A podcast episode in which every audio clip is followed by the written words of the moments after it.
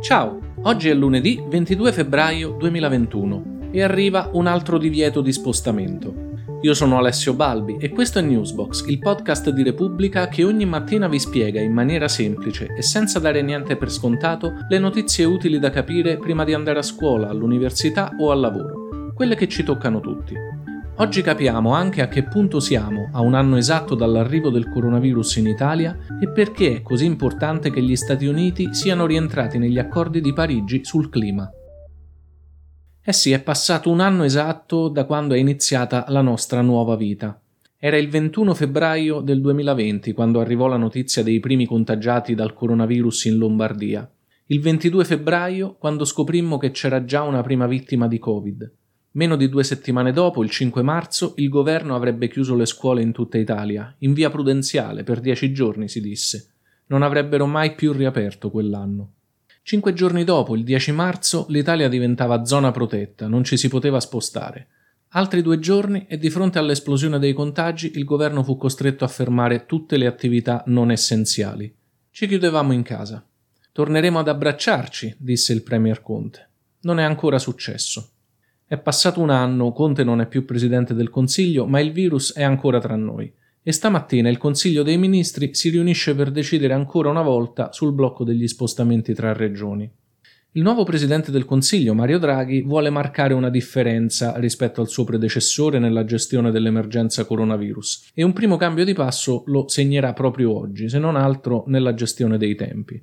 Il divieto di spostamento tra regioni, che sarebbe scaduto il 25 febbraio, sarà prorogato fino alla fine di marzo, senza aspettare l'ultimo giorno utile. E questa dovrebbe essere l'unica decisione riguardante i divieti che uscirà dal Consiglio dei Ministri di questa mattina, perché gli altri punti, quindi i criteri per passare da una zona all'altra, le riaperture di ristoranti o palestre, saranno discusse con le regioni, i sindacati, le associazioni di categoria, insomma tutte le parti coinvolte. In settimana dovrebbe esserci anche un incontro tra i rappresentanti delle regioni e il ministro dell'istruzione Patrizio Bianchi per parlare di scuola, visto che è ancora in campo l'ipotesi che l'anno scolastico possa essere prolungato fino a fine giugno, e per parlare delle vaccinazioni dei professori, che sono un elemento fondamentale perché tutti si possa tornare in classe in sicurezza a partire da settembre. E a proposito di vaccinazioni, sì, è passato un anno, il virus è ancora tra noi, ma abbiamo anche i vaccini. È un risultato che davvero era impensabile un anno fa, visto che fino al 2020 non era mai capitato che un vaccino venisse realizzato in meno di due anni, più spesso ce ne volevano cinque. In Europa, non solo in Italia, la campagna di vaccinazioni sta stentando a partire. Qui su Newsbox spesso vi parlo di Israele, che è il paese al mondo che ha vaccinato la percentuale più alta della popolazione, che quindi è una sorta di finestra sul futuro, un laboratorio di quello che potrebbe accadere qui quando avremo vaccinato 30 milioni di italiani. Israele ha appena fatto un altro passo avanti. Da ieri hanno riaperto piscine, palestre, manifestazioni sportive e culturali. A tutti i cittadini che hanno avuto anche la seconda dose di vaccino da almeno una settimana in Israele viene fornito un pass, un codice a barre, là si chiama Green Pass, che deve essere esibito all'ingresso di questi locali. Israele aveva provato a riaprire tutto già questa estate, quindi prima dei vaccini, ed era stato investito da una seconda ondata di proporzioni veramente allarmanti. Quindi gli israeliani, nelle ultime settimane, anzi mesi, hanno subito un lockdown molto duro. In Israele non c'è obbligo vaccinale e in alcuni esercizi come ristoranti e biblioteche ora possono entrare anche i non vaccinati. Ma il fatto che il Green Pass permetta di frequentare i posti più divertenti, diciamo così, è un grande incentivo alle vaccinazioni.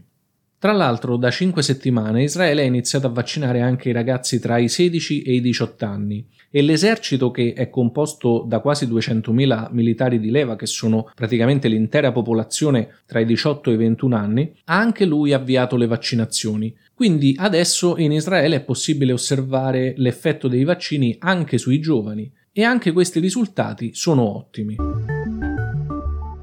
Ecco, ma in un anno in cui siamo stati concentrati sulla pandemia, abbiamo un po' perso di vista la questione del cambiamento climatico, che invece resta un tema fondamentale per il futuro, ma anche per il presente. Basti pensare che secondo alcuni, e l'ha ricordato anche Mario Draghi citando pochi giorni fa in Senato Papa Francesco, Secondo alcuni studiosi, le attività umane, la deforestazione, l'espansione delle città hanno creato le condizioni ambientali per il passaggio del coronavirus dagli animali all'uomo. Quindi è molto importante che il presidente degli Stati Uniti Joe Biden, come aveva annunciato, abbia riportato gli Stati Uniti ufficialmente nell'accordo di Parigi sul clima. L'accordo di Parigi è un'intesa firmata nel 2015 in cui ben 194 nazioni si impegnano a ridurre progressivamente fino ad azzerarlo l'uso di quelle fonti di energia responsabili dell'effetto serra e del riscaldamento globale. Il predecessore di Biden, Donald Trump, che tra le altre cose era un grande sostenitore dell'industria petrolifera e un negazionista del cambiamento climatico,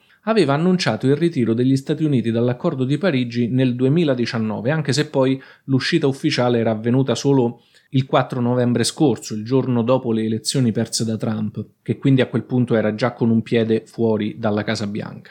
Il ritorno degli Stati Uniti nell'accordo sul clima ha un valore simbolico fondamentale, non solo perché gli Stati Uniti sono la prima superpotenza mondiale e quindi anche un grande produttore di inquinamento. Il timore era che, seguendo proprio l'esempio degli Stati Uniti, altri paesi uscissero dall'accordo e un'intesa come questa non può funzionare se non coinvolge praticamente la totalità delle nazioni. Ora gli Stati Uniti hanno promesso di impegnarsi in prima persona dimezzando le loro emissioni entro il 2030 ma anche aiutando i paesi più poveri. Infatti uno dei presupposti dell'accordo di Parigi è che i paesi più ricchi mettano a disposizione le loro risorse in modo che i paesi poveri, che rinunciano all'uso di petrolio e carbone, che però sono stati tra i motori principali dello sviluppo delle economie industriali nell'ultimo secolo, ecco, con l'aiuto dei paesi ricchi, pur rinunciando a petrolio e carbone, i paesi poveri non dovranno rinunciare anche alla loro crescita.